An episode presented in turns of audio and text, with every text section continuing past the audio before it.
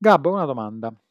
Uhm, nella gestione dei clienti che vogliono migliorarsi, ecco, migliorare il loro aspetto della del del del fitness come lo chiamiamo noi, quindi della loro vita uhm, quanto è giusto cioè quan ci deve essere un compromesso? Uhm, nel senso del quanto è giusto prendere la persona per mano, trainarla, oppure accompagnarla, oppure semplicemente darle delle spintarelle? Fino a che punto ci deve essere questa cosa, o ci può essere questa cosa? Allora, parlando per chi già non ti conosce bene, perché chi ti conosce bene sa che tu sei un grande fan del, ehm, nudge, nudge, spinta gentile insomma. Ora Mh-mh. non so, non conosco la Giusto. pronuncia.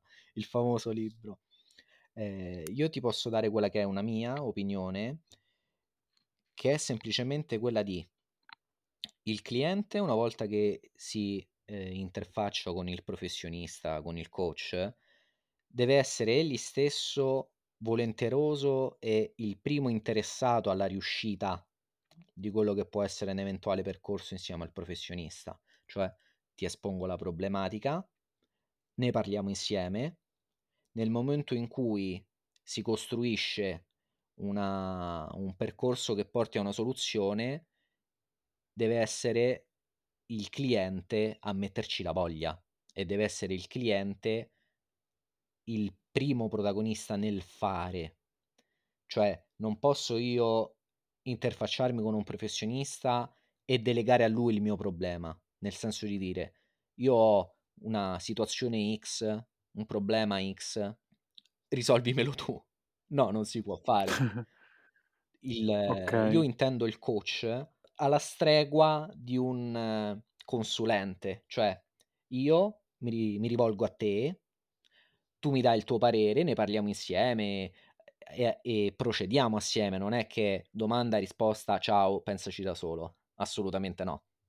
Ci Mh-mh. lavoriamo assieme, ma il cliente deve essere sempre, sempre, sempre colui che ci mette la voglia e l'azione, perché altrimenti non non credo si tiri fuori qualcosa di buono per nessuno dei 2. Okay, ehm, e stavo pensando a come questa viene presa da parte de della persona. Cioè, alla fine io dico sempre, abbiamo sempre detto anche qua sopra, il il il benessere, il fitness è un argomento, s forse l'unico, no non so se ce n'è altro, in parliamo qualcosa, ehm, che ha a che fare con la persona, quindi la salute in generale. Forse l'unico, ora non mi vengono in mente altre cose, su cui, ehm, io cliente, io persona devo fare le cose. Cioè, come ho detto anche altre volte, non può essere il nutrizionista a imboccarmi i pasti, non può essere il personal trainer a muovermi le gambine per farmi fare squat, ma loro mi possono semplicemente dire quello che devo fare, ma poi alla base ci deve essere una, ehm, mia volontà, giusto? Per fare quella cosa, per risolvere quello che è un mio problema. Assolutamente, magari gli esempi non sono proprio consoni perché le gambe in palestra non si fanno, quindi il personal trainer le gambine non te le fa muovere. Giusto. No, a parte il Oh, non ce l'hai fatta trattenerti. No, no, no, ma io c'ho proprio questa cosa mia che ormai è ben consolidata. Diciamo che in Va quante bene, è il tuo marchio, non va bene. 40 puntate di podcast si è più o meno capito quelle che so le mie sulle palestra. Esatto. Ehm, no, assolutamente mi ritrovo perché, ehm, come hai detto tu, posso rivolgermi al nutrizionista se ho degli obiettivi di, ehm, perdita di peso o comunque, mhmm, modifica di quello che è la mia situazione corporea, sia esterna che interna, perché quando tu fai il percorso con e quando fai un percorso con un nut nutrizionista i cambiamenti avvengono anche dentro, oltre che fuori, ma Mh-mh. questo spesso viene dimenticato. Dai, facciamo che mi attengo all'esempio del nutrizionista. Nel momento che io decido di rivolgermi a un nutrizionista, non solo devo aver consapevolizzato quella che è la mia situazione per cui poi a seguito io prendo la decisione di rivolgermi a un nutrizionista, ma devo anche avere ben chiaro che il nutrizionista può eh, discernere e guidarmi per quello che è l'indicazione da seguire, ma poi la volontà di seguire quell'azione ce la devo mettere io. Non è che, come dici tu, il nutrizionista mi può mettere il boccone in bocca. No. Quindi ci deve essere certo. sempre una consapevolezza da parte dell'individuo non solo nel presentare la situazione, magari con più chiarezza possibile, ma anche consapevolezza nel fatto che davanti a una situazione, se c'è un disagio, ci deve essere anche la, la eh, consistenza, mi passi il termine, e la voglia di fare per modificare una situazione. Quindi, eh, dovendo dare, cioè, mm, mi viene da dare adesso questo messaggio alle persone, in generale, quando ci chiedete qualcosa per cui sappiamo che esiste già una risposta che abbiamo messo su un nostro articolo e vi linkiamo il nostro articolo, andatevi a leggere il fottuto articolo. Porca troia, giusto? Assolutamente, assolutamente, ma questa è una forza nostra che eh, abbiamo la capacità, perché non voglio dire la fortuna, abbiamo mm. la capacità di creare degli articoli che lavorano da soli, tra virgolette, e quindi hai la disponibilità e la facilità di consultare una risorsa del genere, assolutamente perché non farlo? E nel momento in cui la consulti, e sugli articoli credo che passi molto questo discorso qui, mm-hmm. le azioni le compie chi legge, non chi ha scritto l'articolo. Non è che semplicemente leggere quello che c'è scritto cambia la tua situazione. E in questo, come io so, vabbè, ci ascoltano anche eh, professionisti che vogliono capire un po' di più anche questo tipo di approccio, perché eh, diciamo che ehm, è un'esigenza abbastanza eh, mh, attuale, eh, quella del professionista, del benessere in generale, chiunque esso sia, eh, chi, qualsiasi ramo copra, che mh, spesso si sente in soggezione a fare questo tipo di lavoro, cioè a dare appunto la spintarella perché poi pensa che mhmm, sia di poco valore. Come secondo te che facciamo con questa cosa? Come che messaggio possiamo dare a appunto anche a chi è dall'altra parte, ma mentre passiamo quel messaggio, cosa passiamo anche alle persone per dire: "Cavoli, se un professionista ti dice anche solo mezza parola, quella parola da dalle un valore che non è la parola che ti ha dato uh, il barista la sera prima, ma è una parola contestualizzata, pesata, mirata e costruita per te in quel momento. Cosa possiamo dire secondo te? Questa è una bella cosa perché dovrei pensarci un po' su sul perché un professionista si debba sentire in soggezione nel dare un consiglio che può essere interpretato come semplice. Perché dico questo? Eh, do per scontato che un professionista nel momento che ti dà un'indicazione, quell'indicazione sia frutto di eh, capacità di saper analizzare la situazione, eh, una visione abbastanza larga delle cose che ti permette di mettere insieme più aspetti e di dare una valutazione generale della situazione che hai davanti, anche mantenendo la capacità di sapere andare nello specifico. Eh? Eh, muovendoti dalle basi, cioè dalle conoscenze, dalle esperienze, riesci poi a tirar fuori un'indicazione che, come hai detto tu, è mirata e specifica, che ritieni opportuna nel generare un effetto positivo nel chi la, nel chi la recepisce e la esegue.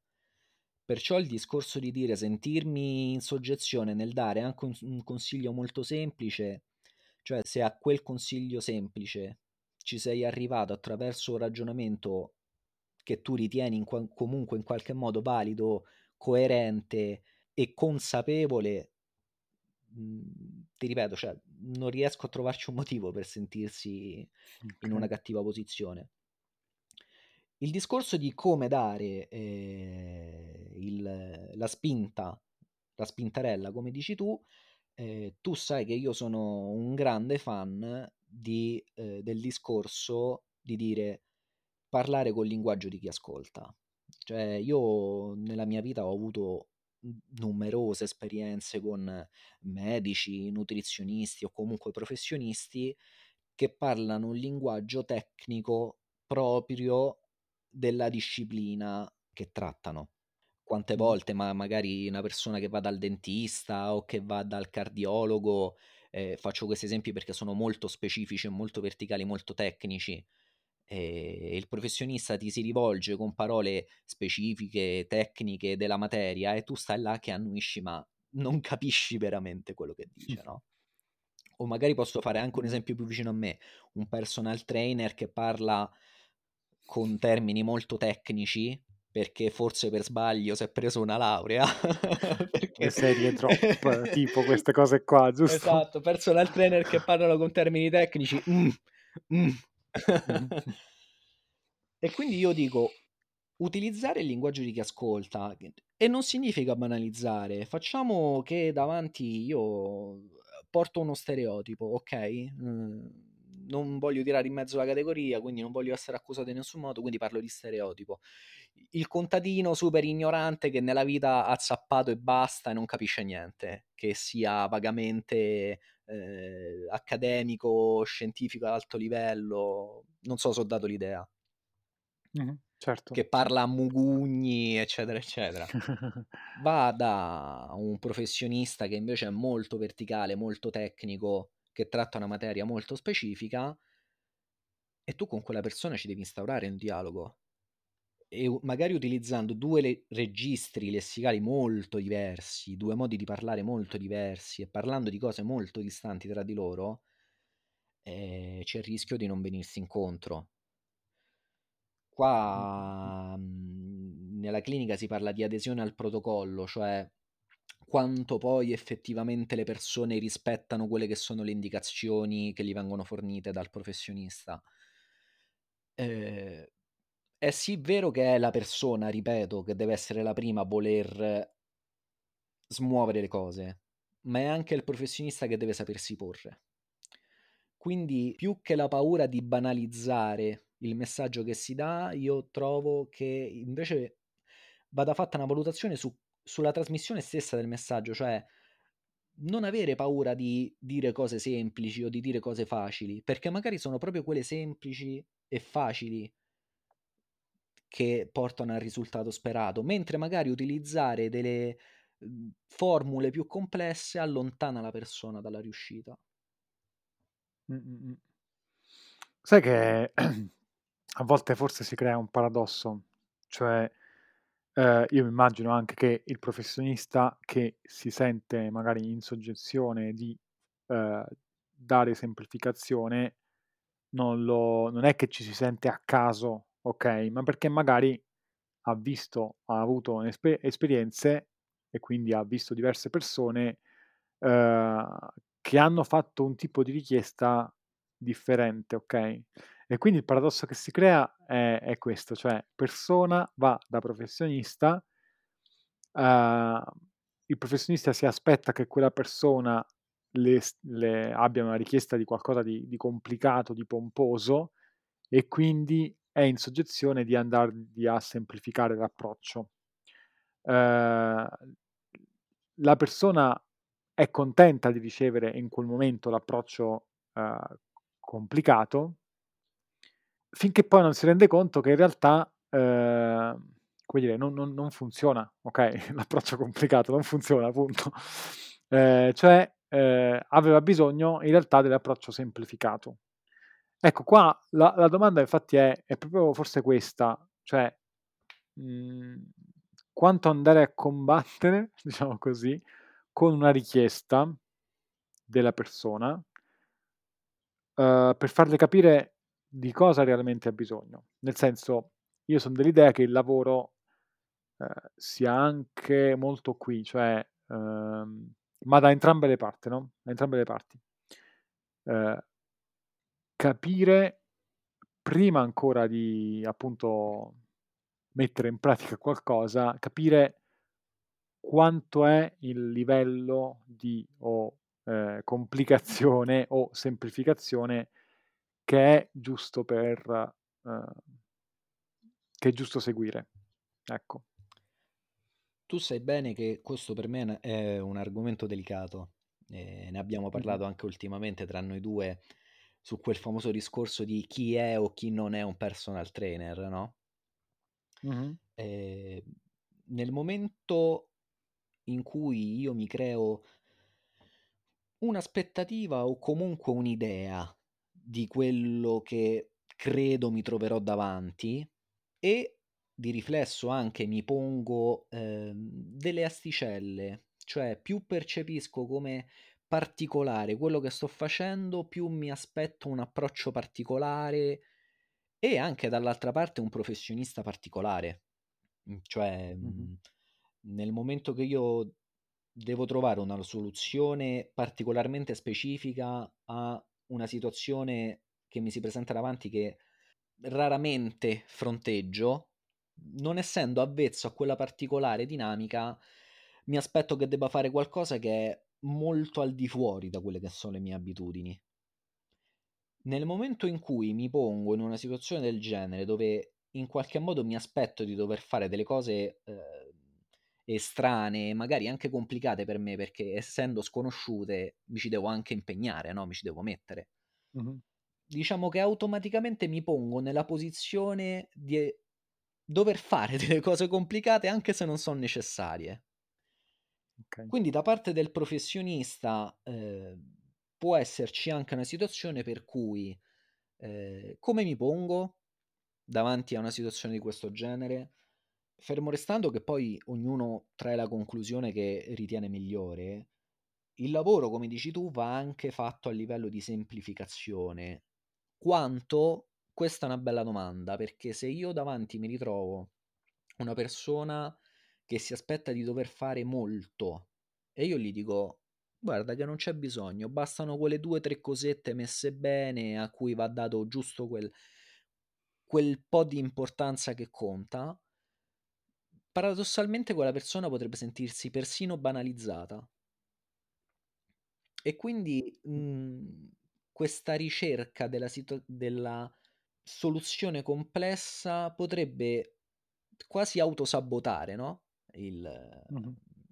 faccio la divisione tra cliente e professionista, qui parlo potrebbe quasi autosabotare il cliente e potrebbe, ehm, essere una complicazione per il per il professionista. Perciò cercare di capire qual è questo ora parlo per il professionista, cercare di capire qual è la situazione che si ha davanti attraverso il colloquio, il dialogo, insomma lo scambio tra lo scambio di informazioni tra il professionista e il cliente e cercare di capire come poter entrare e quanto poter, ehm, lavorare nel corso del tempo a livello di consapevolizzazione da parte del cliente, non dico di di spiegare, ma tagliare.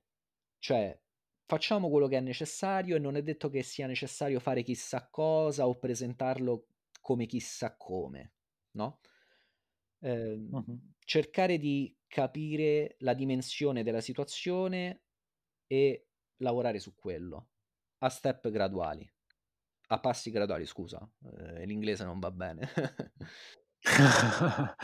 Perciò, ehm, non focalizzarsi né sull'essere iper specifici, né sull'iper banalizzare tutto, ma cercare di capire tra un estremo e un altro a quale livello della scala siamo e cercare poi di lavorare a piccoli passi e di portare la persona dove noi riteniamo che sia meglio. Cioè non estremizzarsi o non mettersi degli autopaletti per cui la cosa o è così o non va bene, cioè se voglio se sono una persona che ritiene che l'ipertecnico è bello, buttare per forza sull'ipertecnica il discorso, anche se la persona non ne ha la necessità, oppure al contrario, se è una persona che richiede molto, ma io tendo sempre a semplificare, iper semplificare tutto perché potrei dare l'idea alla persona, al cliente di non svolgere effettivamente un lavoro efficace. Perciò qua cercare di capire qual è la la dimensione della situazione che si ha davanti sta anche alla bravura del professionista. Sai che ricalcherei sulla l'aspetto del anche della della cioè appunto di chi del cliente in sostanza. Ehm, cioè fo forse lanciando anche un appello, okay, che ricalca quello che hai detto prima, cioè come fare a valorizzare anche le le poche parole che in certi momenti ci vengono dette, che se prendiamo e buttiamo via ovviamente non fanno niente. Se invece prendiamo e facciamo nostre e con quelle poche parole ci facciamo qualcosa, hanno un grosso impatto su di no su di noi. Ovviamente devono essere parole ben fatte, perché se vado in giro sul web, nelle varie, ehm, magari specie i grandi, siti noti del fitness o della crescita personale, eccetera, ehm, ottengo parole vuote, quindi sì, devo avere molto molto contenuto, molta informazione per ottenere un po' di impatto. Quando vado invece su realtà, ehm, citandone una a caso, outside, con poche parole ottengo molto impatto, perché c'è uno studio dietro, giusto? Eh, no, giusto, lo dico a te, ma in realtà lo sai e per per averne conferma da te che lo sai, no, c'è molto studio per arrivare a dire 2, 3 parole. L l'ap l'appello che vorrei andare a a lanciare forse è quello di dire alle persone che ricevono queste 2, 3 parole cioè secondo me il sentirsi banalizzati appunto è una percezione che può essere data dal fatto che uno prima ancora di ragionare riflettere su 2, 3 parole che gli vengono date, guarda la quantità e non ne guarda il peso. Se invece si fermasse un attimo a sentirne proprio il peso, secondo me cambierebbe tanto e secondo me sarebbe una cosa, ehm, utile da fare a ogni persona che si trova appunto a volersi migliorare, rivolgersi a qualcuno e o o qualcosa insomma, ehm, informarsi diciamo così, ehm, quello di andare a a pesare effettivamente le parole che che che trova che o che gli vengono dette. Che che ne pensi? Penso che l'estetica conta tanto, anche magari rivolgendosi a un pubblico che è quello in orbita outside, dove magari questa cosa viene ragionata un po' di più. Ehm, noi sappiamo benissimo che la presentazione del prodotto, il pacchetto Mh-mh. esterno, per come noi lo vediamo, fa tanto. Quindi Mh-mh. magari anche una, ehm, comunicazione pomposa ha un certo effetto, Mh-mh. anche se poi magari il messaggio che trasmette è, mhmm piccolo in relazione alla quantità di di di forma, la sostanza poi non è, ehm, quella che ci si aspetta da una certa quantità. Noi al contrario facciamo un lavoro di grossa sostanza e cerchiamo di dargli una forma compatta e efficace nel trasmettere quella che è la sostanza, ma questo, cioè, mhmm, lo trovo, verso di noi abbastanza semplice. Noi ci muoviamo per le basi e arriviamo alle conseguenze, non dobbiamo arrivare a conseguenze gigantesche perché dobbiamo ostentare o magari dobbiamo coprire dei buchi, semplicemente noi vogliamo parlare di una cosa, ci informiamo, la conosciamo, ne parliamo, punto. E non è banalizzare, è semplicemente il parlare il giusto, ehm, cercare un modo efficace di comunicare senza dover trovare degli effetti speciali particolari che danno poi un valore che non c'è. Quindi, quando ci leggete quando ci ascoltate, sappiate che Le parole quelle son parole dosate. sono esatto. Pesate. Son dosa pesate, dosate, tranne quando cazzeggiamo dai No, diciamolo. assolutamente. No, anche là, anche là, anche là, anche là, anche là. Sì, beh, diciamo che viene automatico ormai, è Esatto. proprio Deformazione professionale dell'au no professionale, deformazione dell'outsider. Comunque dai, andando in chiusura ribadiamo quelli che sono i concetti chiave che abbiamo espresso in questo Vai. episodio. Fondamentalmente, ehm, quello che voglio trasmettere è un concetto che poi già nelle negli episodi precedenti ho tirato fuori, che ho introdotto come causa efficiente e causa finale. Il discorso è questo: mhmm, non, non si può rimettere al professionista quello che è il lavoro del cliente. Ci deve essere un interesse vero da parte di chi si muove per primo, che poi è sempre il cliente, a meno che non c'è qualcuno che raccatta persone e gli crea problematiche che non hanno. Ci deve essere un Ah, interesse. fermo, fermo, fermo. C c'è. C'è? In realtà poi poi poi ne ne parleremo, ma secondo me su questo c'è tanta roba, nel senso vengono create problematiche che non ci sono, no, ma ci ragioneremo in un'altra puntata che è importante questo argomento. Ti faccio proseguire. Piccolo spoilerino. Ci deve essere interesse da parte del di chi ha l'esigenza di risolvere quell'esigenza. Cioè non può essere il professionista a imboccarti, come dici tu, devi essere tu a sbatterti, c'è poco da fare. Uso il linguaggio abbastanza crudo perché mhmm, è così, problema, soluzione, se vuoi trovare la soluzione.